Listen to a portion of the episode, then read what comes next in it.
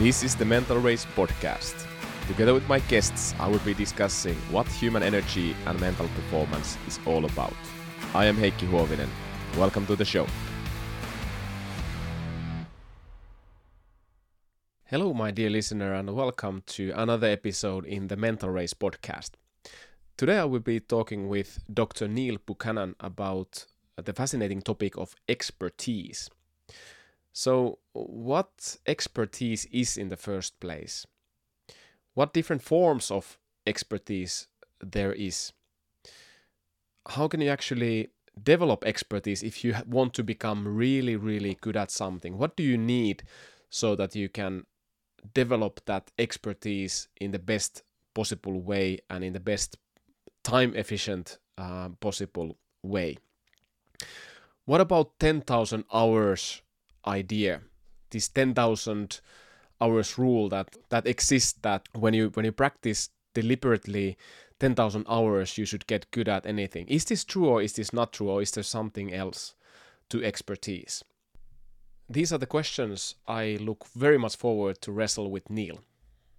So dr neil buchanan has phd in performance psychology and he, he actually did his phd research on expertise and talent development. So he earned his PhD at the University of West Scotland in 2014. At the moment works as program director for the master's program for performance psychology at the University of Edinburgh. Neil has done lots of practical work, so he's a performance coach working for a company called Hintsa Performance. He has also worked in Orlando for two years um, uh, at Peak Performance Sports, uh, providing performance psychology consultancy to athletes, specific focus on golf uh, uh, and motorsport. Neil is passionate about nature, um, hill walking. He's from Scotland, so there's plenty of hills to walk. Uh, other outdoor sports. He's into meditation and yoga type of thing as well. He he's a family man. Uh, he has a daughter, and he also has his own performance coaching consultancy called Overmind. In addition, Neil also works in the corporate sector, helping experts there to well develop their expertise further, make better decisions in their environments, and cope better psychologically and and live a better life uh, in their circumstances. Without further ado, let's go to the episode. So today with me is is a good friend, so Neil Buchanan, and we're gonna talk about expertise and talent development and and Neil has lots of well expertise on that topic. So really really looking forward to this chat uh, with with you Neil. So I would actually like to start with a question a personal question that what gives you energy Neil personally? Yeah really good question Heikki and, and thanks for having me on the the podcast. Um, yeah it's, it's an honor to be on your podcast so so thank you for the invite uh, it's fantastic. Good to have you. Yeah, I think I think what gives me energy is just a zest, a zest for life. You know, full engagement with um, things I'm passionate about. So not being half-hearted, being fully fully engaged, two feet in. Um, whether that comes to work, teaching. I've obviously in my professional life I do a lot of teaching here at the University of Edinburgh and that gives me a lot of passion. You know, seeing mm. people grow and seeing people develop, and knowing that you've had a hand in that is, you know, really satisfying, and it gives gives me a zest. Um, at the same time, you know, per- personal life as well. Obviously, having a, a family, a young mm. daughter, uh, that's that really gives me a zest for life as well. And you'll know yourself, it's it's kind of yeah. all consuming, and uh, but in a but in a really positive, good way. And so again, that's this kind of idea of like full engagement, yeah. um, being in the world, not being sort of a reflective person on the world, but just being connected and absorbed and and in it and and fully engaged. So so yeah, mm. I would mm. say that, and then obviously a little mm. bit about myself, sort of getting out in the hills, doing running, mm. yoga, meditation. These are all things that are close to my heart. So being fully immersed in them as well. So yeah, mm. that's kind of a little bit um, about what excites me and get gets me up. Yeah. Yeah. Okay. Yeah. That's nice. And one thing that I picked up from there is that somehow you said, I don't know if I'm right, but correct me if I'm wrong, but somehow you said that zest is then a byproduct of doing things that you engage with. I don't know. Did I hear exactly. you right? Yeah, yeah, yeah, exactly. So, so the way mm. I Hmm. look at it is, zest is is like an outcome, of exactly that, a byproduct of of this full engagement. It's kind of it's a residue, it's an echo, it's a feeling um, that you get, but mm. the Hmm. actual full engagement, um, I guess the label is zest, but but the sort of absorption in in the task that you're doing in the full engagement is Mm. something different, something bigger. It kind of Yeah. opens up. Um, Yeah. yeah. Yeah.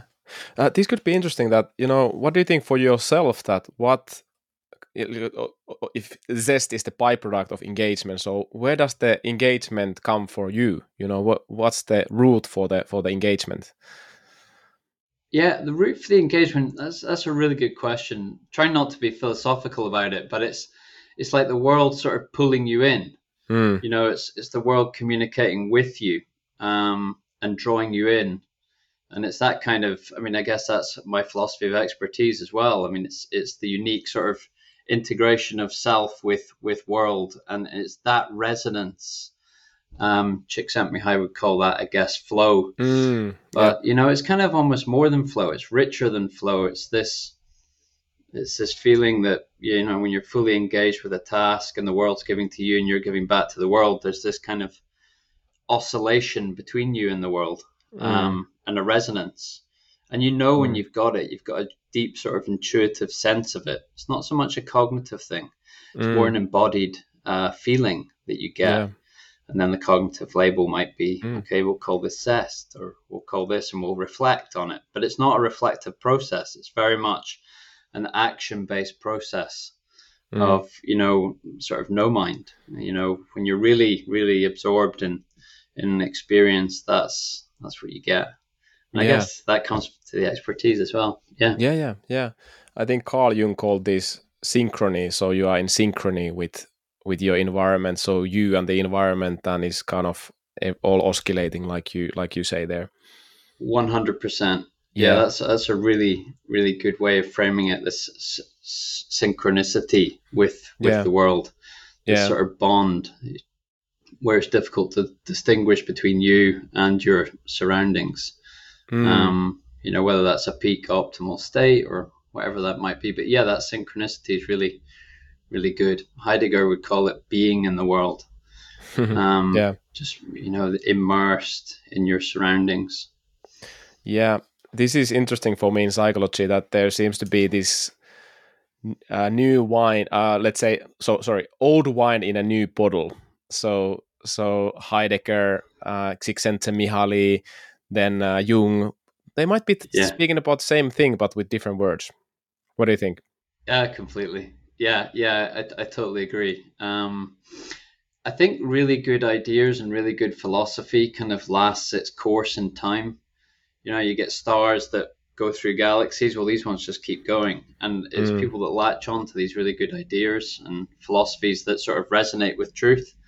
They hold on. So you know, we're still in psychology going back to John Dewey, um, Heidegger, Merleau-Ponty, William James. We're going back to all these people, Yeah. and we're we're re we're recalibrating their ideas for the modern world. Yeah. Um, Nassim Taleb calls this um, the Lindy effect. Mhm. Uh, the the Lindy effect is there's a there's a cafe just on Broadway in New York, and actors would go into this cafe and discuss um, different plays that are on Broadway. And the Lindy effect is um, if you if the the longer the play goes on, um, the longer the future life expectancy of of the play. So, um, yeah, so things that have already survived for a significant amount of time um, have shown a sort of resilience against various challenges, like these ideas and these philosophies. Yeah. Um, and they've sort of survived this uncertainty. So that makes it more likely that they're going to continue to do so over time. Mm-hmm. And I do agree with that. You know, great philosophers yeah. like Hegel and Kant and all their ideas. Yeah. They just they just they've been through such robust testing over time. Yeah. Um, they sort of stand up to the Lindy effect of yeah. you know, grab onto those ideas and use those ideas yeah. to sort of calibrate yourself in, in a modern world and you know, obviously you're reorientating and re, re mm. reshaping them for yourself. But but there's there's a lot of truth in them yeah yeah in a way it's democracy so if majority of people say that this is right this is true this works this holds water probably that is the case and if something test uh, kind of survives the test of time then yeah. that works and uh, if you and let's put it in a in a community. So if if there's 100 people and 80, 80 people say that this is right this is true this works then probably the 20 person okay they might have an alternative point of view but but more likely is that 80, 80 people in that 100 punch is has something something stronger. Exactly exactly a bit like the principle of fallibility in science you know everything is fallible to a certain degree but there are sort of lasting truths that have been agreed Mm. And and the, as you say, like you know, huge communities of people agree yeah. this, and they have verified them. Yeah. And you know, this comes back to theories of learning, theories of development. Um, the ideas that we're sort of discussing, this idea of synchronicity being a, a really good example yeah. of that. Yeah, yeah, yeah. Yeah. I try to coach myself that if most people disagree with me, then they are probably right, or I'm a genius and I think I'm not a genius, so probably most times, most times it's uh, yeah. that's that's right. Uh, I, I, was thinking you said this Lin- Lindy effect, and and I'm sometimes thinking about like why some Disney movies are so powerful, like Lion King. You Lion King, how long has it been in Broadway? And and you know it's it's some like some of the stories that are, are just some, stronger than some other stories, like That's you said it. there. Yeah, That's it. That's it. And and I think yeah, I mean translate that into you know thinking, stories, narratives. That's that's what they are. These philosophies are narratives, are yep. ways of seeing the world, ways of seeing the reality. A bit like these plays. You're you're absolutely right. I mean they, they mm. tell us about life and they, they have a narrative that we can all, you know, resonate with. And there's there's an element of truth in that. Um, yeah. And so so yeah. they last. Yeah. Yeah, exactly. And I, have been the past couple of years. I've been thinking a lot about narratives and narrative science, and and uh, it, it, turned out that there is actually a thing called narrative science. And in my sports psychology studies, I I started to look at narratives in sport and and how can you um, well coach people through narratives so that they understand their narratives better and better and. I've been really intrigued by that. And and so nar- narrative has been a form of data that humans have used always, like since we could speak. So that was there, there were no computers to store data, and before people wrote, wrote things down on, on stones and stuff like that, uh, people shared narratives and told those by the fire and and they, they, they are functional narratives and many of the narratives are like uh, the the forest is a scary place, so stay inside the peri- like the camp, and if you go there, the full wolf might come or something else. And yeah. like in the modern time, I sometimes think that like so many of the fairy tales tell exactly the same thing, but they are not always. Uh, when I'm thinking my da- daughters, for instance, they are not functional in this sense because my younger daughter is actually quite afraid to go to forest because she's afraid that the yeah. wolves come. And, yeah, yeah, yeah, yeah. Uh, there, there's this she really loves that. She always every night she asks me to tell the Beauty and the Beast yeah story. So yeah. I, I just speak it from my she's in in my laps and I just I don't read. I just speak how I remember it. And always the wolves come uh, mm-hmm. af- after Belle, who's the main character, yeah. the female. Yeah, my daughter loves that too. Yeah, yeah in the beast. and and and now my daughter is afraid to go to the forest, and and this is very adaptive if you are actually like indigenous person like or if you had lived like 5000 years ago in a in a jungle or forest yeah. it's quite yeah. good to actually because you might die if you go a snake kills you a wolf kills you you know yeah. but now it's a little bit well you go pick pick up berries from the forest and you don't have to be afraid of the wolf so so uh, yeah what, what do you think about i would like to pick your brain a little bit on the narrative since we are on the topic yeah i think it's quite interesting i mean that that the Beauty and the Beast is is one of the ones that my wife's like, um, that's quite scary. That one, Mm. you know, d- you know, I don't know if we should be showing her that one. It's quite scary. So Yeah. I totally know what you're saying. It's like this really real sort of metaphor for life. I think the thing about children is when they start, they'll absorb that through concrete experience because they can't abstract it yet. Mm. So they can't take the deeper message within it and abstract it to situations in life. Um, like, you know, watch yourself in the forest of life and there, there are wolves around. Mm. So absolutely, you know, if it's concretely sort of transferred over into the real world, um, I can see how that would, wouldn't really help. Uh, but at the same time, it's, you know, there's, yeah, I think it starts with that, you know, Mm. like looking at it concretely. But then as you grow and as you be- become more abstract in your thinking and Mhm. being able to transfer it, then, then, then you see different meanings of it. And, there's something really nice in that. So it might be like, you know, for the first few years, um, that that is the case, but in, you know, they might remember that feeling and then take it across into, oh, I see how this sort of wolf in the forest and the forest and being in the open and being in the clear, I see how these things are, you know, playing out with my friends at school. And, you Mm. know, maybe we could talk about it and develop the narrative with Yeah. your daughters over time. Yeah, yeah. Um, and so the fairy tale sort of goes from being something that is just magical to something that's more got more reality, more more Yeah. in, more sort of resonance with the Yeah. daily life of say our children and, and helps them grow up. Yeah. Yeah, yeah. it's- So the more the thinking progresses in the child, the more they can kind of abstract, take the uh, Mm. narrative and abs- kind of take out of that one. And let's say the wolves can be because there there are you cannot be naive about the world. There are people who are psychopaths. Like two percent of the people are psychopaths, so they don't care nothing about other people. They just want to take advantage of them and Absolutely. and, e- even enjoy that and they even enjoy that so so you need to be also careful for the wolves which which can live in the city so in a way that narrative can then be uh, your access point to a discussion about the real world and the dangers within yes. Yes. Exactly. and, and and also like i've been thinking about things like i think self-defense courses something teaching kids self-defense is something that well thinking for that for my daughters actually would Yeah. be something nice to do yeah, and I think really important. Yeah. Um, yeah, absolutely. Um, the big bad wolf comes in like a wolf dressed in sheep's clothing, you know, Mm. like, yeah. Um, Yeah. Yeah. Yeah. yeah anyway uh so nice tangent these narratives. And by the way if, if the listeners are interested more about narrative science there's this guy called angus fletcher.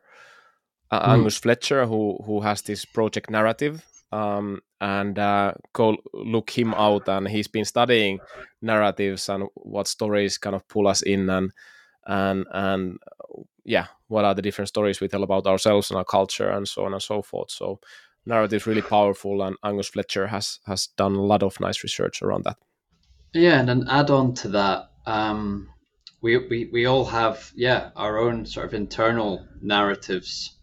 Um, there's some good work by Robert Kegan on orders of mind, and he Yeah. talks about you know these different orders of mind that you possess as you grow and develop through life.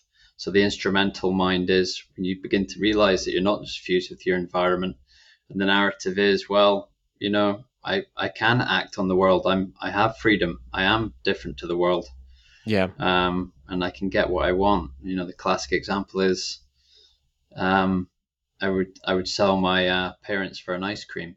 Yeah. You know I mean? The instrumental mind. Yeah. And then it becomes more socialized mind, and the narrative is around what are the social norms and sort of infusing those social norms from society into yourself and learning them and learning sort of the ethics and the morals of society and the narratives that society has and absorbing them. Yeah. And then there's a transition from that where you realize actually your identity and your narrative is slightly different to Yeah. that of the, the wider sort of generic context of society.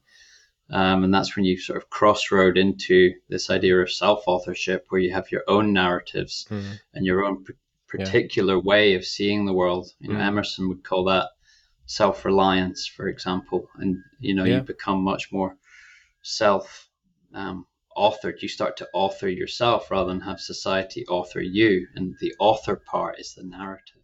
Yeah, so yeah, it's really it's really interesting. Yeah, um, exactly. I think this is this is important mm-hmm. and yeah, like increasingly important for me personally, and also in my coaching and and uh, you know it, it looks like the narrative start to develop when we uh, turn 20 years old and after that so it's more like after seven years old we start to do that social game and what are the norms around us and then start to integrate and That's right. the narrative start to more form after we are 20 years old and the brain is still developing and it's fi- finalized to 25 years old and, and and the maturity of the brain and then we start to form the stories and uh, why I That's still right. want to say something about the narrative is that this this is important for me is that this is something we completely own I don't know if we own so many mm. things in life. We don't even own our bodies, you know. The body will go away.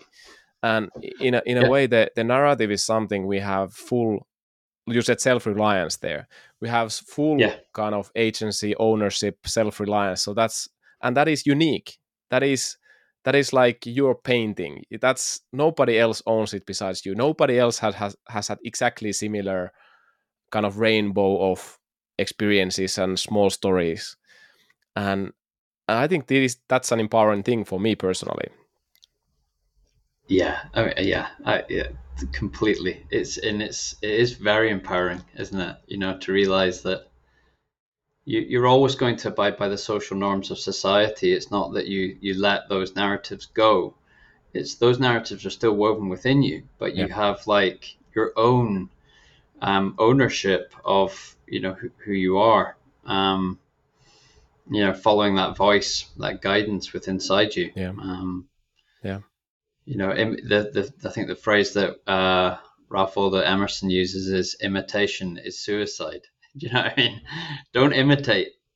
Uh, you know, have your own narrative and just the way you see the world is, you know, it's okay as long as you're playing within the narratives of society. But, mm. you know, that's where you give a unique, novel contribution, isn't it? Yeah. You know, instead of, yeah this idea of imitation where you're trying yeah. to always copy a model in, mm. you know i see so so the saying was imitation is suicide yeah mm, i think that's what you said that's, that's interesting said. that's interesting because because that that's the like when you when we are seven years old like if you look at the personality development theories it's the imitation is is really valuable and and present at that you start to imitate and kids imitate mm. like crazy they they imitate Absolutely. everything and yeah. and but then you see it in their dress, their dress code, yeah, and everything. Exactly. You see it all the time. I, I notice it everywhere. Yeah. yeah, that's the imitation. But then it's functional when you are seven to ten years old, uh, 14, 15 years old. But yeah, after you're twenty five years old, then the relevance of imitation perhaps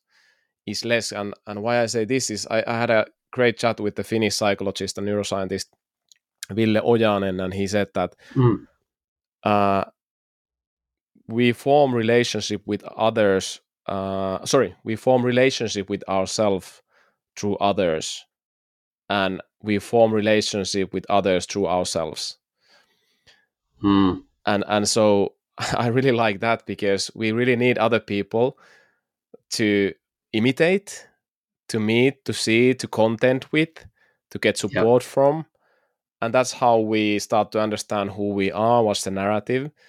Yeah. And and then we start to get the ownership of what is in in ourselves perhaps the narrative and other things and yeah. then we can form the relationship with others what do you yep. think about that yeah yeah absolutely um i think that you know at, at the heart of it we are social beings mm. um and we do pick up an immense amount of learning and habits and all these things almost subliminally from others. Uh, yeah. Uh, you see yeah. it all the time. Um, you know, if it's, you know, from a sports coach modeling a technique to, say, a role model modeling behavior, you know, we absorb that mm, yeah. um, often implicitly without mm. explicit conscious awareness. Um, mm. Yeah. Yeah. The, uh, who is it? Yeah, Bourdieu. There's there's a French sociologist called Bourdieu, and he talks about this idea of habitus. Uh, and the idea of habitus is that every culture has its own practices, has its own sort of way of, of being. And when you're inhabit that and you and you're in that culture and you're in that sort of environment, you absorb mm. these practices and these practices sort of shape and mutate you and and rearrange you and, and organize you. Yeah. And they're extremely powerful. That you can't really see them. Um, but that's the power of sort of the social cultural yeah. impact and that mm. and that sort of bi-directional relationship between you and practices whether yeah. that's someone yeah. in a company mm. somebody in a sports team yeah. someone in a class at school or someone in a wider society so so yeah yeah i fully agree the social world is mm. shapes us um, yeah yeah yeah yeah yeah so there's the saying that you are the uh, kind of average or the what, what do you say the average of the five people that you spend most time with. Yeah. Uh, so that's the ha- yeah. habitus. So that makes you question who you're who you're hanging around with doesn't yeah, it? Yeah yeah, definitely. This is important decision. Yeah and uh, is it, it's impacting like this interaction with you right now is impacting on me and then my relationship with myself and then that's going to impact on the relationship with others. I, I, guess like you said in the beginning also oscillation. Likewise. so this is oscillation that yeah. that, uh, yeah interaction with others and interaction with myself and we are molded and shaped all the time. Uh, yeah 100% yeah yeah. absolutely. Fantastic. Nice philosophical start uh, let's uh, go yeah. to that topic of expertise and and what is it? How do you define expertise? That's a good question. I mean, expertise it's like everything. You know, if you look into it for one semester for 10 week course, you'll think you'll have it nailed and you'll have a good understanding of it. Mm. But then the more you go into it, the more it unravels. it really is, by the truest sense of the word, a sort of elephantine subject. It's it's absolutely massive. Yeah. Um, defining expertise. Um, yeah. So it's it's it's the ability to execute tasks successive successfully with sort of minimum error. That's what I would say. Um, mm. Task execution, successful task execution. If you just boil it right down, Mm. Um, that is expertise. Um, yeah. Yeah. So, yeah, that's how in the in the literature they they kind of def- define it. Um, being able to execute tasks and have the the skill set to be able to meet those tasks and those challenges and overcome them. Yeah. Yeah. Um, I would say that's what expertise is. Okay. We have expert. We know there's different types of expertise. Mm. So there's routine routine expertise, where the solution is quite clear. There is a solution for the problem. So the environment provides a problem, and then the expert approaches that environment and that problem and learns the solution for it and then can therefore use that solution to overcome the task constraint that they're facing. Mm. Successful task constraint, successful performance. Um, yeah, and so that's routine situations which are quite easy to understand. And then there's sort of non-routine situations like wicked problems where there's no clear sort of answer for mm. how you hmm. go about it. In fact, there's the sort of the, the term no one way. And so these these situations require deeper understanding, sort of web of knowledge, often intuitive thinking coupled with a problem frame which is conscious yeah. Um, and being able to sort of adapt in the situation. And mm. we call this adaptive expertise. Yeah. yeah. Um, so, you know, these problems might be faced in different ways by different people. Mm. And the solutions might be very different, but the outcome is the same. The task is successfully um, met and overcome. Mm. Yeah. So yeah, that's routine versus adaptive expertise. And mm. in, in our modern world, we're definitely living adaptive expertise is definitely coming to the fore. Yeah. You know, have you heard the you know the concept VUCA, which is volatile, uncertain, mm.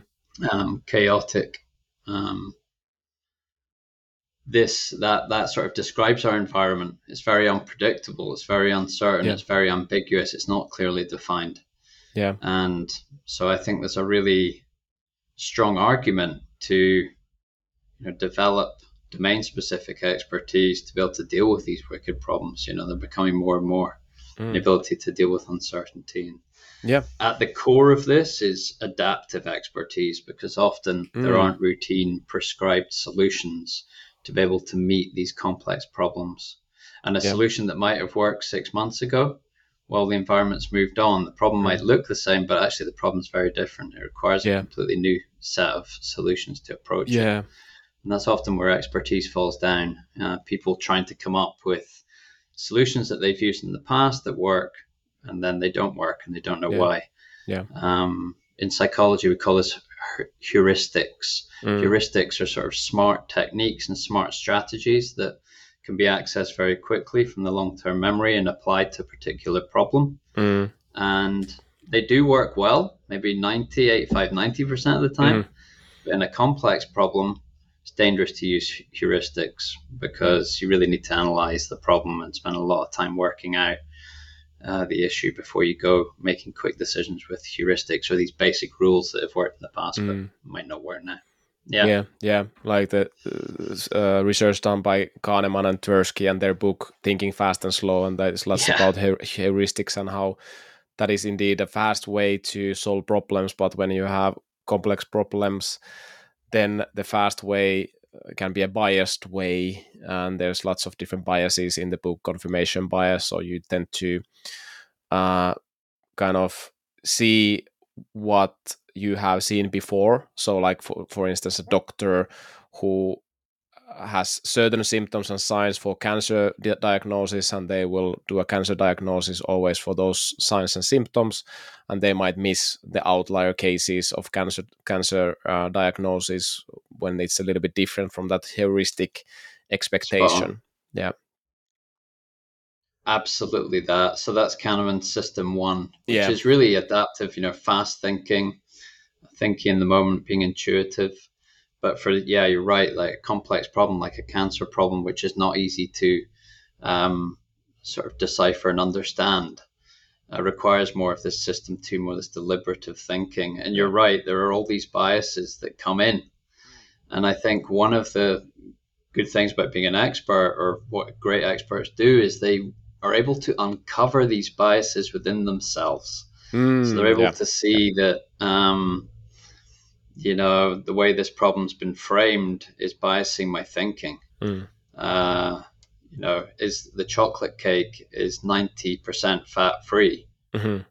Oh, that means it must be healthy. No, if you frame it another way, it's got 10% of it is got chocolate, you know, mm-hmm. it's got fat, you know, so it's, it's, not that good for you. 10% is very high yeah. percentage of fat.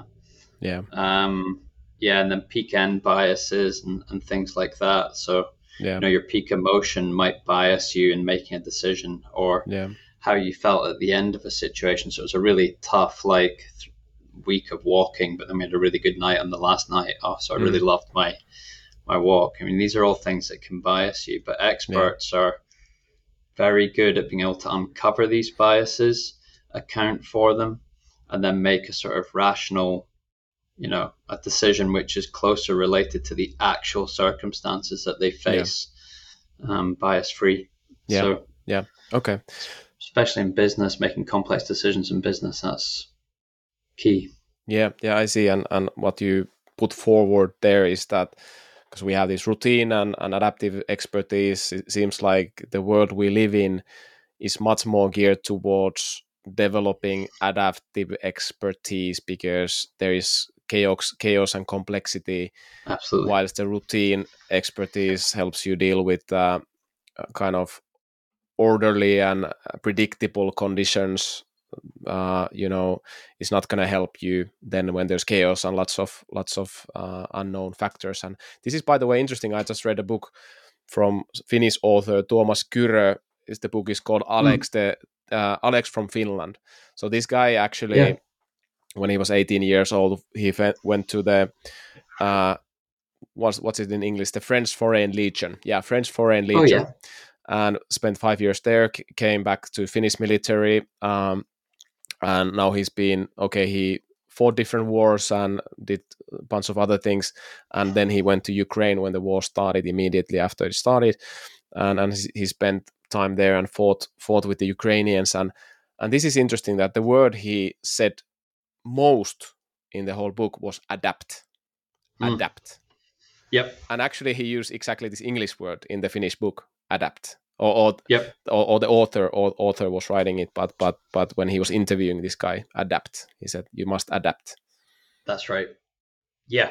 I mean, that's right. Same with an athlete, military. I mean, when your life's on the line, yeah, you're going to have to come up with these novel solutions. That's really interesting. I think the Navy SEALs, I think their slogan is adapt, improvise, and overcome. Mhm, mhm. yeah um, but it that definitely resonates. If you look at a lot of the literature now in sports psychology, talent development, sport expertise, business expertise, that's that's what it's saying. You know, Yeah. adapt. Um, and how do you do that? So it's one thing to say adapt, but you know, what is the process of adapting? Um, Yeah. How do you train people to Yeah. adapt? yeah How do you train them Yeah. not to look for solutions and just, you know, ask people for, you know, what's the right solution? Tell me. Mhm. That's, you know, you need to, the word is self regulate. You need to get them to be expert self regulators. Mhm. If you can set your own goals um, and plans, if you can monitor those goals when you're taking action and a- adapt them within and error correct, and then deeply reflect at the end and then feed it back into the plan Yeah. again, Mm. that's uh, that's kind of the basic model of self-regulation. So a Mhm. lot of expertise is about developing this this core capacity of, of self-regulation. yeah yeah And lots yeah. of different scientists split it up in different ways, but it comes Yeah. Mm-hmm. from you know plan, monitor, evaluate. Yeah. That's yeah yeah and if you can do that in the moment, if you can do that over a day, a week, a month, six months, a year, four years, um, then you can regulate to this uncertain, chaotic environment that's happening around you, and you Yeah. can you can meet it head on. You can meet the challenge. You have the Yeah. capacity to meet it. Um, yeah yeah yeah So therefore, yeah, Yeah, exactly. And last week I spoke with Riikka Pasanen about psychological flexibility. This episode was in, in Yeah. Finnish. So he, she Yeah. wrote a book about psychological flexibility, uh, or the book was called Flexible Mind in Sports. So basically, the Mm. concept of psychological fle- flexibility, which comes from acceptance and commitment therapy and mindfulness and acceptance commitment approach for sports research and and uh, in the heart of that is also this adaptation adapting. And and what they say there is so there's fusion and there's diffusion. So Yeah, fusion meaning that you go with the biases and you fuse with your thoughts and emotions. So you just do the let's say the factory setting response uh, Yeah. during a task during during a, a performance during a situation. So you just go with the automatic setting and when you are able to diffuse from your thoughts and emotions then then you can self-regulate right? And hundred and you are you you start to understand like you said there that expert performers they understand their own biases. They understand what's happening within them thoughts and emotions. And and just by understanding that helps you diffuse from those and so th- there's a cliche that you are not your thoughts you are not your right. emotions and this is a hugely important skill i feel and, and exactly onto this topic of expertise that if you're always fusing with the thoughts and emotions you do that factory setting default thing and you cannot develop further or what Yeah. what would you think I, you know, I'm, I'm completely in. Yeah, that's. I mean, that resonates with me. I mean, Mm. that's that's that's spot on. Um, we we talk about yeah, um, the MAC approach, uh, mindfulness, acceptance, and commitment by Gardner Moore. That's a that's an approach that's used in sport psychology. It's it's the same, but it Yeah. boils down to what you're saying. This idea of fusion um, for emotional control. If you think about it, your emotions are rising up, and you're latching onto them, and you can't let go of them Mm. and they become you and then they start pulling you around you don't have emotional control Yeah. You know if you're distracted by something in your environment you latch onto it and you can't get Mm. off it um, you can't disengage with it yeah in psychology we call that metacognition. So Mm. the ability to see your thoughts, and once you can see them, Mm. um, Robert Kegan goes the the subject of one level level is the object of the next level. Mm. So basically, when you transcend, you turn everything that was subject into object. And the minute you can see these objects, well, then you can play around with them. You can decide, and you can decide: do I want to take that emotion or do I not? Mm. Um, is is you know these things that are arising are they relevant to my performance? If they are, I'll engage with them. If they're not, I won't. Mm. And that's the mindfulness bit, sort of sh- Yeah. shedding the spotlight Yeah. on them Yeah. as, as they arise, like like bubbles from Yeah. bottom of a bath, for example. that's that's liberating that you notice this subject and object difference and that you Mhm. you don't it's hard but you don't have to obey all your thoughts and emotions of course when we go to super deep situations like trauma let's say Yep. ptsd and uh, like talking about guys like this alex from finland who has been in, in war so yeah, yeah, it, then the fu- fusion is well it, first of all it's like a very adaptive thing that because you you have been in situations where your life is in danger where the life of others is in danger. So it's very adaptive and normal and understandable that some cues in the environment you hear some whistle blow or something like that you are immediately fused with an emotion of you might die So- right now or somebody else might die next Yeah. to you. So so like if we are in that that kind of situation i don't know uh, i i don't want to uh like paint a picture of this fusion diffusion that you know you just just do it. Get stronger. Just No, diffuse from that's your it. emotion thoughts. Sometimes it's just so hard but what i want to say here is that it's possible in in in many contexts many situations to get better at this uh, and diffuse from from from tho- thoughts and emotions. I, I give you an example. So today uh, i had a nice session with uh, with the client and we had Yeah. walk and talk and nice gym session and she did her, her record in back squat so i was super happy and Oh, I want cool. to say hi Yeah. and, and congrats for my client again if she's listening to this this one. But Brilliant. this was right, really nice session. And Congrats. what she said in the beginning of walk and talk, she said this that she had holiday and during her holiday, uh, she spent some time home and she had this thought that there's so many things to do here at home. Uh, I should do this. I should do that. But she kind of recognized that. Okay, this is what my mind is telling me. I should do this. I should do that. There's a endless to-do list in the garden, at the home, at the house. But she decided to commit to what she wanted to do most and, and what, what she valued the most at that particular time, yeah, which was rest. Do nothing. Enjoy. Do a little bit in the garden, Yeah. some work, and and fuck everything else. and and like I, I really like that attitude that you know and you can do that decision uh not always not always sometimes it can be very hard but we can all develop our capacity for that and what would you think yeah. I mean, there's some good, yeah, there's some good exercises for that, and that's a really interesting one. And Yeah. It sounds really easy to do. Yeah. and that's really hard to do. Yeah. most people are fused with their thoughts, like you said. yeah Um, there's a good exercise where you can. Uh, it sounds crazy, and you would you would think if someone was crazy if you just saw them doing, you didn't know what they were doing. Mm, But um, walk around a room and have a chair in the room, and then just speak out loud. Uh, you must sit down. You must sit in that Yeah. chair. You must sit in that chair. Go and sit in that chair now. yeah yeah And that's you sort of verbalizing and self-talking your internal thoughts. Yeah And just the very action of going, no, I can see you. I can see you like a little gremlin coming and speaking to me and telling me what to do. Mm. But actually, I'm going to disobey you. Yeah. And then you get this really core sense of you're something different than your thoughts. yeah And they're just tools. Yeah, yeah. You know, they're, they're instruments that you can use, but they're not you. Exactly. And it's same with same with your emotions. Um, but you're right. You know, like coming back to the war thing you were saying. You know, really traumatic events. I think the sort of internal subconscious systems prime to repress those things, and that's very adaptive in the time. yeah You know, not you know trying to witness that and diffuse from that could just be, you know too difficult. Mm, Um, but mm, it's later on like where something triggers you and you know it can lead to that but the acceptance and commitment approach is are really really powerful. I think they've used mm. them on PSD, um, post traumatic stress, uh, stress syndrome. Yeah. But yeah, there's you know this this ability to realize that you're not your thoughts, you're not your emotions, mm. and mm. that's the basis of self control.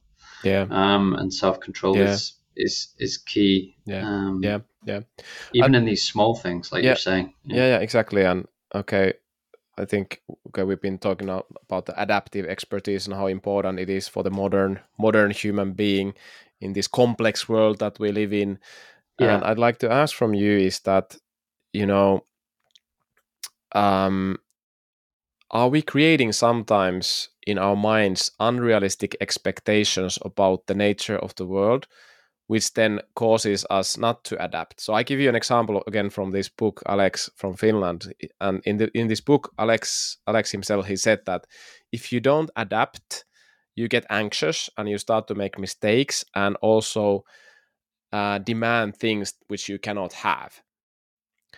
So mm. so for for me like this in the heart of this adapt adapting principle in for him is that you know you need to see the real world as it is. And by the way, when he was describing about himself and about war and about his life, he was really in tune with the instincts. So, like using lots of different sounds about guns and explosions and and and very let's say yeah very instinctual about those things yep. and and what it looks like for me or when i was reading that book or listening to that book is that like what he's doing with this adapting is that he's gathering information with his instincts lots of information with his instincts yes and then adapting based on the information that he gets from the instincts rather than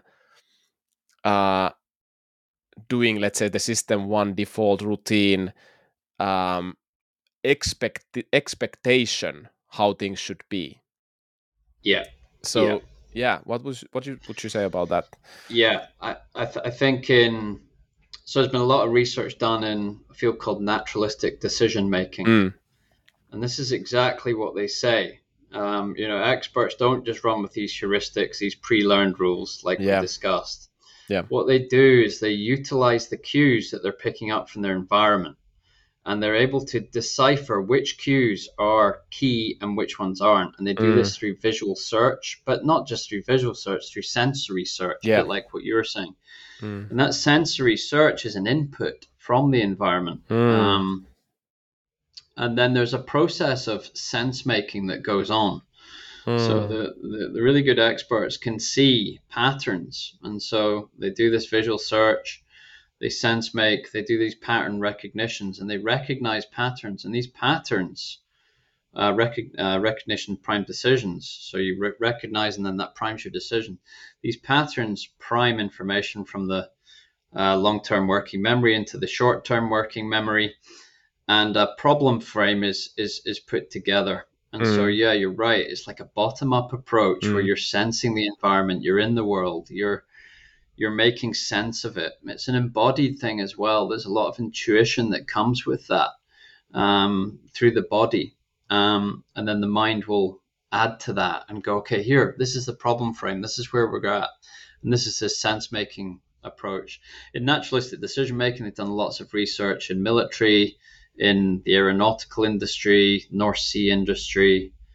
Um, and it comes down to this developing situational awareness Mm. And this idea of situational awareness comes from exactly what you're describing this kind of un- understanding of using your senses and being really acutely aware of the world around you and how the world's communicating to you and what it's telling you. Um, and ignore that world at, at, your own peril. You know, try and be your own individual and, and not, you know, communicate with the world. Uh, you're going to end up in trouble. Uh, some been some good research with uh, is it fire jumpers mm. uh, up in North America, where they they jump down into these fires to try and put these fires out, and these fires are chaotic. I mean, they go in all sorts of crazy directions. And so they become highly skilled at looking at the environment, the wind, the way the flames are going, how developed the fire is, where should we start, where should we not, but they're totally priming themselves through this deep embodiment with the world, this this this rich engagement with it, um, and it's sort of like a yeah, they're communicating. The world's communicating yeah. with them, and they're open to it. Yeah. Um, uh, it's a psychologist called Dreyfus. He talks about this skillful coping, where mm. you're just you're embodied. There's an embodied approach to this skillful coping. It goes beyond the mind. Yeah. Um, but the mind is still there, and uh, the problem frame is being built. So there's sort of yeah, so it's a really nuanced approach, and out of that nuanced approach, you can come up with really nuanced decisions, mm. ones that really meet the criteria at that moment in time. If you gave the situation to somebody and said, like in a classroom, you know, give us a solution, it'd probably be completely inadequate and completely different to that person on the ground in that war zone, yeah. feeding off all those senses and, and all that. So yeah, this this concept of naturalistic decision making, Gary Klein, he's a he's a he's the leader in in that field, um, is fascinating, and we use that in sport, mm. but it can be used in every performance domain. Yeah, uh, yeah, yeah. Like the, I think the example is the the plane that crashed into the Hudson. There's been a film made about yeah. it. You know, he took off, um, bird strike in the in the in the engines. Yeah. And then decided to land the plane in the Hudson. But all the computer models said you could have turned the plane around and you could have gone back and it would have been fine. But actually, from his intuition, his decision making, and all the information at his disposal at that moment in time, he decided to land it in the Hudson. And I think it was to do with altitude. If he had gone back, he would have crashed it, and they were able to prove that. So, you know, his ability and all that experience that he brought to that situation, his ability to communicate with the world mm. was far, far more complex and provided the right solution for the right moment in time rather than some decontextualized abstract problem. Uh, sorry, solution for a problem, uh, which all the computer models did. So, so yeah. Yeah, I mean, this how we started this one was that okay you define expertise is the ability to execute tasks successfully yeah. uh, with minimal error and and now we talked about decision making and it seems like decision making is actually in the heart of expertise. So you do the right decisions at the right time right? And and now you set the example of of of uh, the Hudson River landing and and I, I actually was intrigued by uh, aviation accident research yep. uh, and and there's a long history and of course uh, nowadays it's so safe this aviation actually. Like think about yeah. it. We li- we fly in 10 kilometers and it's just so rare that something happens. And yeah. and uh, this might be relevant uh, how how aviation uh, accident research has developed. So so in the beginning it was more like uh, uh, the flying was based on intuition and and the pilots did the decisions but then people noticed that there's too many mistakes and biases and errors if the mm. humans are doing just intuition based decision making so they started to make a lot of uh, protocols and, and guidelines so there was a really long checklist yep. and and uh, training was done so for the pilots that you just obey the list and do that and then they noticed that there's still yeah. lots of crashes and and uh, how how how this developed then was that there's now a combination of we need the rules and we need the routine. We need the yeah, for aviation. We need the routine based expertise in your terms yep. and we need the adaptive expertise. And in the hudson river if you would just done the routine based expertise he, yep. he would uh, they, they would have perhaps died everybody. So so you need a combination of that eh, in in those situations. And and if we take take uh, this uh, adaptive expertise and routine expertise to sports what do you think are the sports that uh, you need more routine expertise in and what are the sports you need more of this adaptive expertise in? Yeah it's, it's a good question. Um, i think that that can be answered by sort of looking at closed sports and open sports. Yeah. Uh, closed sports tend to have a bent towards complete reduction of, of error. So, like archery, gymnastics, sort of target sports. Yep. Uh, which are closed in nature, meaning that the environment is stable. Um, the open sports uh, tend to require a bit more. You can't really predict what's going to happen. Mm. So you have to be finely attuned to to the environment and all the objects and actors with within it. Um, you know, and I think this goes, yeah. So that's that's in sport, uh, definitely. So open versus closed skill. Um, yeah. That's that I would say. But you know, I'm just thinking, you know, in life as well. You know, we have our routine expertise. We've got all our routines. Mm. You know, we've got our solutions for our routines in our daily life, and you know, that's they're simple, and we'd have to act them out and make them unconscious. So it gives us more processing space for all that stuff that's really we can't have a routine for. Yeah. And so, you know, you're coaching somebody and saying, you know, try and make these habitual, Mm. try and let's see if we can get behavioral change so that, you know, it is cognitively difficult at the Mm. beginning, but then you develop these routine solutions, these heuristics, these rules, and you act them out in these situations. And you know, 95% of the time it's working Yeah. Yeah. all beneath the surface. Yeah. And that that frees up your your mental processing space, your information processing space. Yeah. So you know you have like a deep structure, hmm and this enables you to think. And it's the same in sport. So you've learned all those automated skills. They're all down there. They're all automated. Um, and then what you can do is that frees up your processing space for cognitions to be able to problem solve things Mm. that are not routine. Yeah. Um, and so, you know, come up with novel solutions. Mm. So, yeah, I mean, Johan Cruyff, the Cruyff turn, that's a complete novel solution. But if he didn't have the skill set in the first place and all the skills down to be able to do that and them all automated, if that was requiring lots of information processing space, you know, the skill would just fall apart. So that's something Yeah. about expertise. It's like Yeah. this idea of, Yeah. you know, automate as much as it, much, much of it as you can Yeah. Yeah. and yeah. then leave your free processing space for the things that you can't do. Um, Yeah. Yeah. So processing efficiency theory by Eysenck is a Mhm. is a good example of that. Yeah. You That- know, that- anxiety comes into that Yeah. processing space. It's going to take it up. It's like computer random access memory. It just zaps it. So you Mm. want as much of that Yeah. online as you can get. So Yeah. yeah, Yeah. a bit of a rounded way of answering your Yeah. question, but Yeah. I see it like that. Uh, yeah. to, to give a practical example of, of, of this, you know, uh, routine expertise and adaptive expertise and, and which sport to use and how and and first of all I think this is good good what you said that in most cases the routine expertise does the job. So Yeah. and if we cannot always be adaptive and mindful and because it's not just it's so energy demanding we are using the prefrontal Yeah. cortex it takes up the most glucose in the brain it's the most Yeah. sophisticated part of the brain it's very expensive and we cannot be Yes.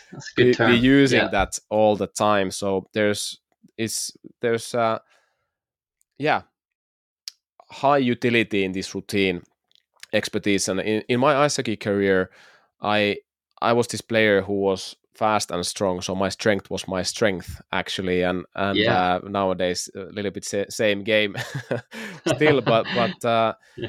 but what what i when i reflect back my my career then my skill level i didn't develop it enough when i was young so that i could use this adaptive expertise the right way because i did not have enough routine for puck handling receiving passes and passing skating i was Mm. pretty good at but i didn't practice enough Mm. stick handling passing and receiving passes and and there was not enough Yeah. routine expertise there which meant that i needed to spend a lot of brain power for that and and that brain Yeah, so- power was taken away from from this adaptive expertise which is ice hockey is chaotic you never know what's going to Yeah, happen but- you have yeah. certain kind of patterns but then you need that's it's all about adapting and and lacking that skill also kind of denied me from uh adapting the right way to that gameplay but but you know Yeah. my role was the physical guy so that role also didn't demand so much of the adapting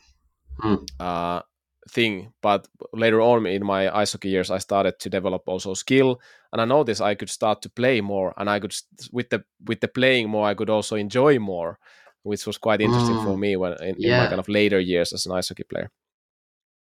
Yeah it's really interesting. So it kind of you enjoyed it more because it opened up the the world of ice hockey to you more. you could get more play, actually. you get more the play you get more meaning from it. Yeah.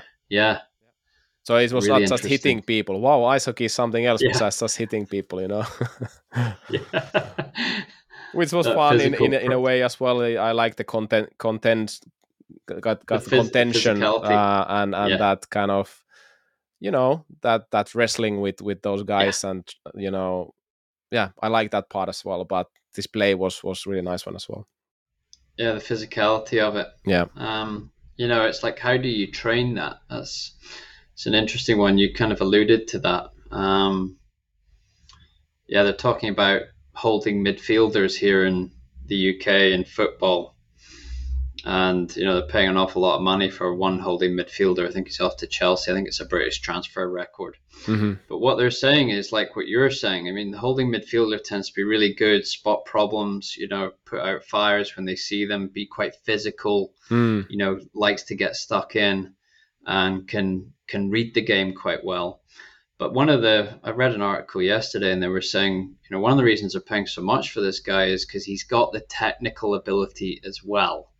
And this is quite rare mm-hmm. in holding midfielders, just because that role demands physicality, it demands being able to read the game well, it demands all these skills, but it doesn't so much demand the technical ability.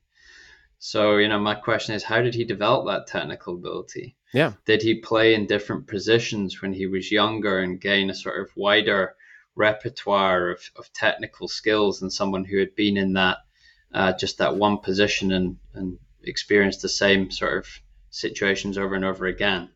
And in skill learning, we call this variability of practice. Mm. or random practice. And you know, the more variable it is, obviously, the harder it is for the brain to process. But again, it comes back to this adaptation process. Um, when the context has got lots of interference in it, and the coach can use that. The coach can go, right, I'm going to inject more interference into this mm. environment, and I'm going to see what happens. Um, acquisition of skill goes down, so the actual performance will go down when there's lots of contextual interference and mm. variability and randomness. Of course, it will, because it's much more to process and deal with. But actually, what they find is in learning studies that retention of skill goes massively up and transfer of skill goes massively mm. up as well. So these two aspects, retention and transfer. Yeah. So if you look at a player in a sports session and they're failing, you know, there could be a good reason for that. Look at that over the long term. Think about the skills you're teaching them and then test them again in like mm. six to eight to 10 weeks. Yeah. And then see how those skills transfer into from training into the game.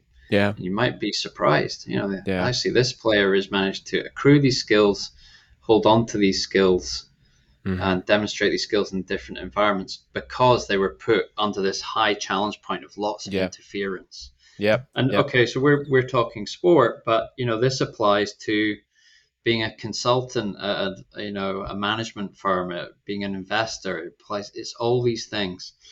Um, and so when you're thinking about developing talent, you have to think about, okay, how do I structure the environment so that that individual is experiencing the optimal challenge? Lots of contextual interference and getting optimally challenged. Um, and what does optimal challenge look like mm. for hmm. them? Don't over challenge them. That's what deliberate practice says. And don't under challenge them. So the task difficulty has to meet their skill level. Mm. And if you're a manager, if you're a coach, or whoever you are, that is, and you're trying to develop people, students in a classroom, that's what you're after. That's mm. the holy grail. You know, just getting that point where that person's starting to shake and might just crumble, or just keeping them in that that space. Yeah. Mm. Mm. Yeah, I mean, I like that. So challenge and interference, and and as a coach, as a leader, for me one of the most important thing is uh, not helping too much and what i mean by that is sometimes yeah. not doing anything will cause the interference will cause the challenge. So as a coach as a leader yep. you want to be doing stuff. You want to give assignments. You want to give advice and and then but the question is that what will it bring about? Like you said there like the skill retention and adaptability can go up when you produce the right interference and right challenge. And and uh, yeah. sometimes not doing anything is the best thing but the problem with not doing anything is that if you just mindlessly or like unconsciously do it then that's the problem but if you have a conscious intention yeah. behind it then that can work and and that's that's what what you know if you look at how kids learn there's this idea yeah. of uh, differential learning so you need to always have a different repetition if it's always the same repetition again the routine expertise if it's if you do just the same thing system one yeah. uh, you don't develop. And and uh, uh kids how they learn they play they try they they do all so, like silly funny things. And this is what i notice also. I i played with super super skilled ice hockey players. So i, I hmm. was in in oulun kärpät which is the one of the best teams here in finland in the in the kind of finnish hmm. championship league. And i i played for a short time with players like Juha-Matti Aaltonen, who's one of the most wow. skilled players in, in Finland. Uh, also, few games in Turku with Mikko Koivu, who's who's a really really skilled player, and and yeah. they played a lot. They played a lot, and they, so the, that meant that the repetitions were always different. And yeah. and and so, but if you if you like try to interfere too much as a coach as a leader yeah. too much constraints, then you might be just narrowing the opportunities for this actual real world interference and challenge, which would actually be conductive for that uh, expertise development. Or what do you think? That's right. Uh, yeah, that's really interesting hearing you say that. That's really, really interesting to hear. Yep. Um, I think in Finland, actually, there's been studies done on children's motor development. It's called Fotsliven, I think. Um, it's where they just give them playscapes. So they don't put them in a playground. They say there's a forest, like go into that forest and adapt and, and learn and balance and do all these different things. Mm. Um, and sort of become familiar with your environment. And in doing that, what they, they found is that the development of motor skill is much more robust and actually much more complex than being in a playground. Of course, it would be, because in a playground, there's only a certain number of moves you can do. Um, and it comes back to this in Brazil as well. They have a, a football game called Pelada, and mm. it's hmm. like street football. Um, there's been quite a few articles written on this, but the basis of it is the nuance of the street. You know what the street mm. gives you, and the, the contours yeah. of the street, and all the, you know, the ruggedness and the variability of that. You know, makes you into a highly skilled football player because you're having to control the ball under really difficult circumstances rather than a flat pitch with cones on it. No, this is mm-hmm. like on a hill with a pavement. Yeah. Uh, and that's something that's been lost in Scotland. This sort of idea of street football. I don't yeah. know if in Finland you play yeah. like street hockey or, or, or uh, maybe in the winter you, they just go out on uh, lakes and, and play ice hockey. I, I yeah, know, and just play it for fun. Yeah, yeah. There are different kind of pond hockey things and and just outdoor rink play, and that makes the repetition different because the ice is more unstable. It's not the same quality than in the indoor yeah, ice rinks, and and actually there's a myth in the motorsport world that the Finnish people are so good in wet conditions. Yeah. And I I have a theory. Of course, this is just my my my theory but but uh, in finland what what pe- people do what the motorsport people do you know we have all conditions and all all like uh, different terrains so there's ice there is snow, there is wet, and there's many different wet. There is mm. there is gravel, uh, there is tarmac, uh, there is really bad gravel, uh, sorry, really bad tarmac, good tarmac. There's like you name it. There's everything yes, in, in, in, Finland, and, yeah. and that's what the guys do. And also there are different vehicles they drive. So they might drive a tractor, and then they might drive yeah. a four wheel, uh, four by four uh, car and they might drive a front wheel drive, rear wheel drive, and back to the adapting thing. Yeah. So there's so many different forms of repetition. And I've been lately working more with rally and th- that is really the key in that sport. If you look at Formula 1 track racing, there's there's more you can get away with more of this routine expertise. So especially mm. qualifying. Mm especially qualifying. The conditions are very standard. The track is only minimally changing because the rubber that is accumulating there and the temperature that is changing, it's only minimally changing. Yeah. Of course, you change the tires, and that's going to be a little bit changed, but there's lots of routine-based expertise in qualifying lap Totally. okay then you go Yeah. to race there's much much more chaos and and then you need to have the adaptation but rally is adapting adapting adapting all the time you you don't you you have the pace notes you need to hear you need to see you need to Yeah. feel and there's all the time this sensory information coming at your way and you need to do the right decision based on the auditory Yeah. channel sensory channel visual channel like you there's so many things and and this is fascinating for me this rally as a sport. Fascinating.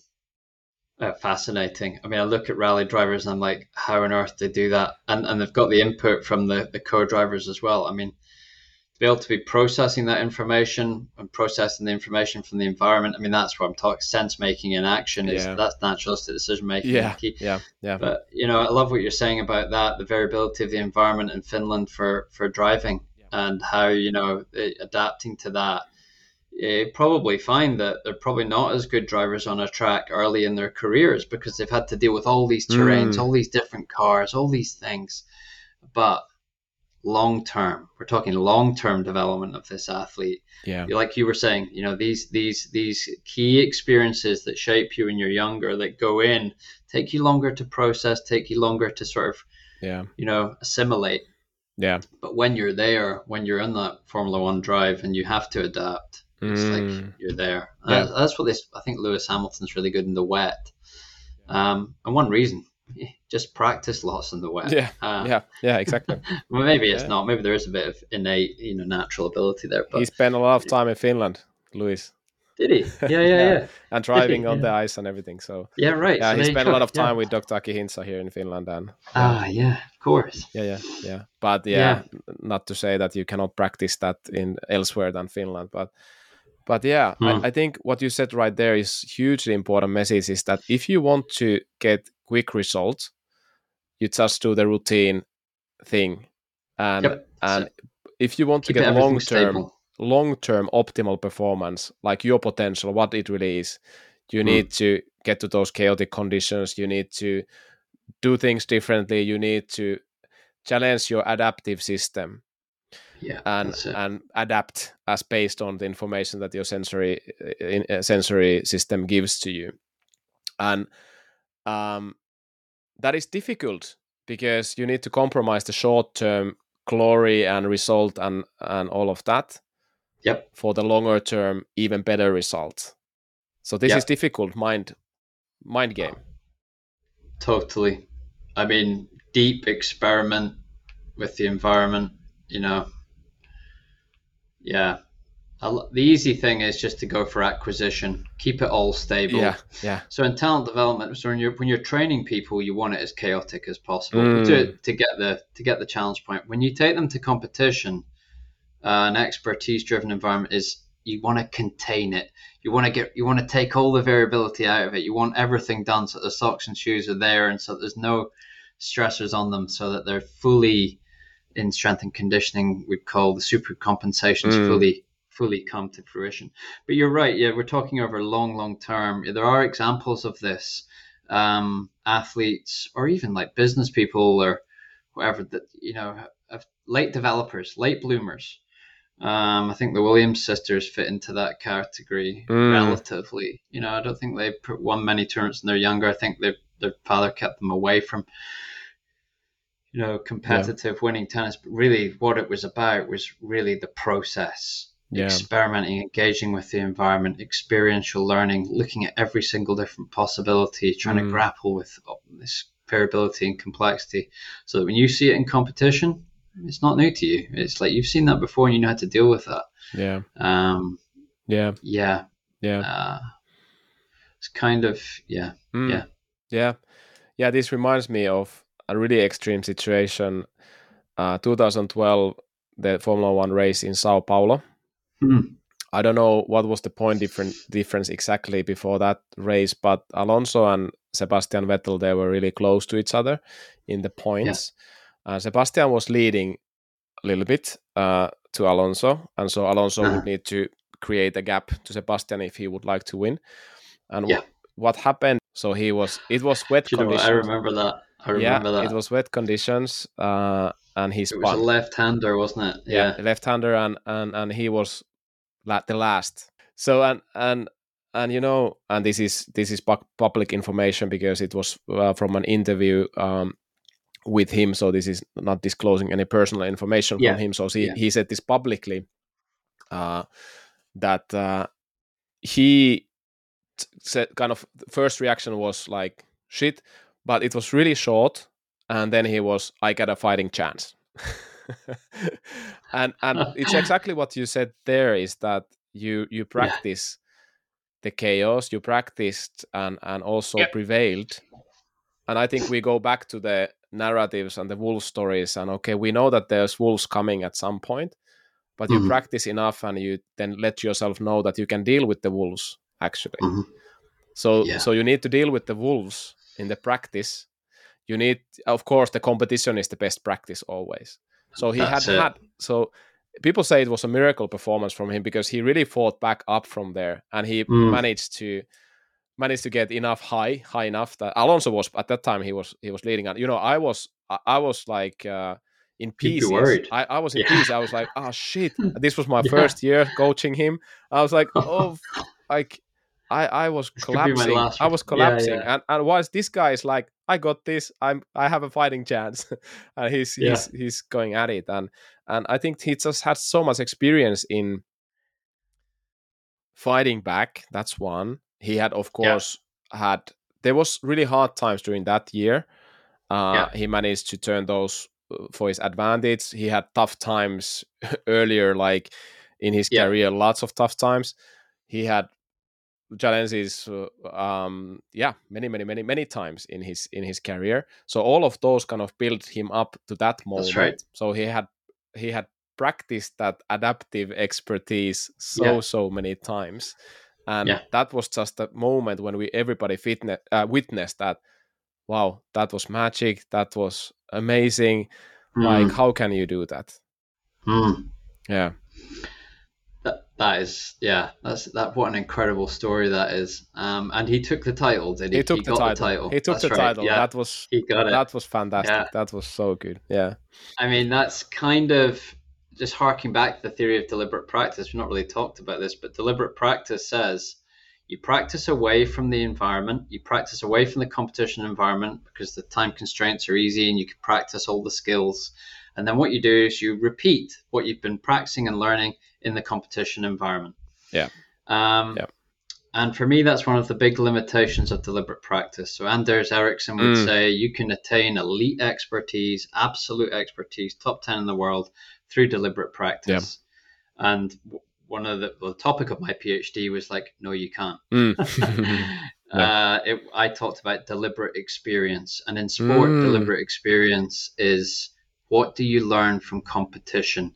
yeah what this you know these unique contexts have something different from practice and motor racing is such a good example of that when you go practicing in motor racing you're probably just doing testing and going around on your own Mm. so like the very a lot of the learning from motor racing i expect comes from this deliberate experience of actually racing yeah um, yeah. and then these calamities that happen and how you deal with those calamities under pressure in that context is for me what Mm. makes the difference between the great and the good you know Yeah. so the good the good can the good can do all the practice have the 10,000 hours be there but the great have a, a little bit more of that deliberate experience roger Yeah. federer is a good example of that yeah you know, centre court Wimbledon. I think I think his record against Murray is about 50-50.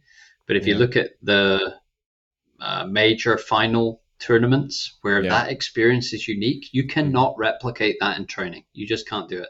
Like what you're saying with Sebastian, there's no way he could replicate that in training.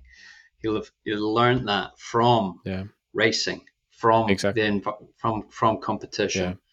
Um, but yeah, I mean, I even think like it's even a step further what you're talking about because the whole title's on the line. They've done like 18 races of the season. It's the Yeah. final race of the yeah, season.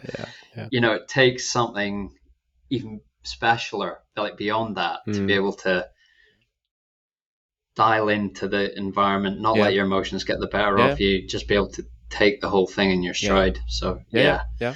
And it, the situation has lots of different anchors which could uh, make him fuse with the emotion and thought. So, so like, there's wet Yeah. condition.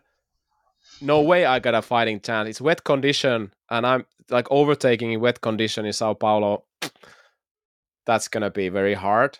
And knowing Mhm. that Alonso is uh, on top of the field and it's wet, wet Mhm. condition, so he has he doesn't have to he doesn't have to overtake anybody. He needs Sebastian needs to overtake, and it's wet condition, and he's last, and exactly those things: championship points, last race, all all, Yeah. all of that. So so um, yeah, I mean, this, this was good good uh, diffusion from So from we, his yeah, part. we we talk about reflective practice and how it's Mm. really good for learning, but this is a good example where don't reflect. Mm. just just get rid. Don't you don't think about it. Just just absorb in what's in front of you yeah, and and act to that. Just yeah. fuse yourself with it. Get into that flow state. yeah, you got a fighting Um, chance. I, I think that's always true. You always have a fighting chance. Fighting chance. you just yeah. fight yeah and see what happens and then Yeah. when it when it ends and and um yeah and i really like that it's not so much about deliberate practice it's about deliberate experience so exposing Yes. yourself to the experience and and where good coaches and uh, sports psychologists can help is that in the, that debriefing in that reflection that you 100%. experience and then you reflect what happened That's And- it. That's the deliberate part of it. So if, Yeah. if it's just mere experience and it just goes in one ear and out Yeah. the other, you're not learning anything. yeah yeah If it's deliberate experience, you capture it, you process it, it sinks in. Yeah, Yeah. exactly so i think that's what we do as, as professionals we help people to process what they experienced and and consolidate it further That is a really good call. Absolutely. Yeah, we, we get them more in touch with how they see the world, how they Mm. make meaning of the world. We help them reflect deeper. We help them get more of a nuanced understanding about what's going on around them.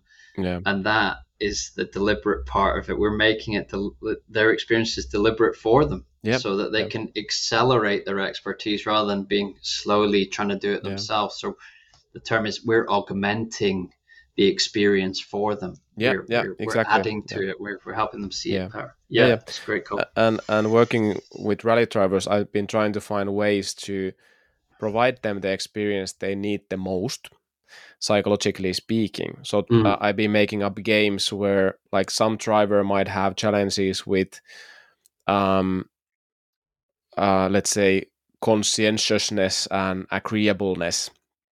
And, Yeah. and uh, there's a particular driver who who who was very agreeable and and and easily getting um, stress about what other people think and so on and so forth. So so which which was challenge for the performance. So i deliberately we created different games where there's social pressure and he needs to experience that. He needs to Mhm. experience that and so and i would do this in a group setting where there's a different kinds of competitions for reaction concentration Yeah. um and and and a little bit motor skills as well and the drill would in in in simple form would go this way that you need to reach certain amount of points and if you make one error you are out and if Right. you if Yep. you make let's say artificially speaking 100 points you are done and those people Mm. who are done can follow the ones who haven't yet got the 100 points.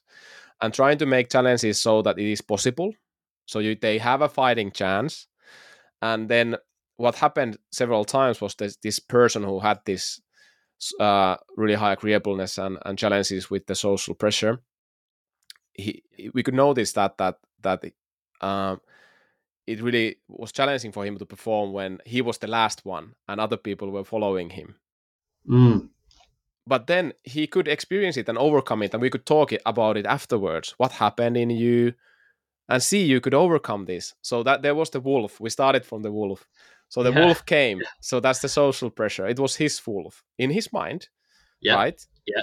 Yeah. uh, but he could overcome it Mhm. and he could find way around so so in the beginning it was also a really a little bit hard to watch because we all witnessed that he was in a bad spot Mm. and he was con- conscious about people around him and conscious of he's the last guy standing he hasn't got the 100 points all the other ones got the 100 points yeah see am see. i bad in focus am i just bad bad performer like Yeah. period but Yeah. he could experience that face that Yeah. that wolf and do that and prevail and learn and then we reflect it afterwards. Yeah that's fantastic. That's resilience isn't it? Uh, Yeah. yeah that's and yeah i think that comes down to the core of all training doesn't it? Uh, it's like you know bring that wolf whatever it is the thing that's the weakness the thing that's the thing that creates anxiety and simulate it. You know not in the real environment because it might crush you but simulate it. Like get the right amount of challenge for it and then be open to it. Yeah. Go Open. towards it. Yeah, open yourself to Yeah, it. Yeah, um, yeah, yeah. embrace it. And then realize oh this wolf is actually just like a nice labrador dog. You know Yeah. it's not it's not that dangerous. Yeah. Yeah indeed. Ah, i like that openness. And- and with that openness you can kind of make the amygdala more quiet that's right if you are not and Yeah. the amygdala is the fear center and then you can engage with that conscious decision making more when you when you a- approach openly of things okay i'm you mindful can you can buffer yeah you can buffer Yeah. it so it triggers the amygdala but the amygdala signals are get weaker and weaker and you Yeah. can buffer them and they don't indeed. take over Indeed. Yeah. Okay, I'm conscious of the time, and I want to respect your time and my time. Uh, uh, do you have time for last words? And what do you think? What did you think that was important today?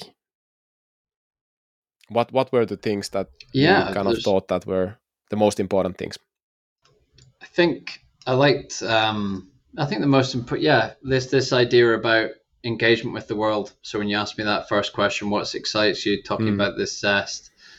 That was really that was really good question. It kind of got me to think about you know what is it? You know what where do you get meaning from? How do you extract meaning? Also, you know how do you approach that? Is there was a good there was a bit of expertise in that as Yeah. well. And then we went into yeah what expertise is naturalistic decision making this idea about adaptivity which i think is very useful. Um, and we talked about all sorts of different variations of that and how that can come out. Um, but it's yeah it's not about being in isolation. It's it's about resonation with with the world and, and Mm, yeah um, yeah, that's that's for me what expertise is is Nice. about nice. Yeah. So yeah, so expertise is also not an act done alone, but it's in synchrony with others, with the task itself, and yeah. we had a yeah a really good conversation on the the impact of the social and Mm. how that shapes you and how yeah. Yeah. so I think we covered a lot of bases. yeah. Okay. Hey, yeah, Neil, thank you. thanks a lot. I really enjoyed this, and this is the reason why I do this podcast. That I really uh, get to learn myself and pick uh, people's brain and brains that are interested about the same things and and can give another other perspectives. So I I think uh, this is, let's say. What we did was we developed each other's expertise, and hopefully it was also Exactly. useful and, and nice Yeah. for everybody else listening, not just for me. Uh, and I, it's always a joy speaking to you because I always pick up information every time. So yeah, I- Yeah. I think it goes that comment goes both ways. Definitely. yeah Definitely, I resonate with that. You know. Yeah. It's, Um, Yeah. Yeah. So thank you for sharing and, and having me on, and yeah, and for enhancing the learning. Yeah. Thank you. And next time it's without Mike and with Brew Dogs. yeah, Brew Dogs all the way. Yeah. All right. Great. Nice to chat. Bye. Thanks.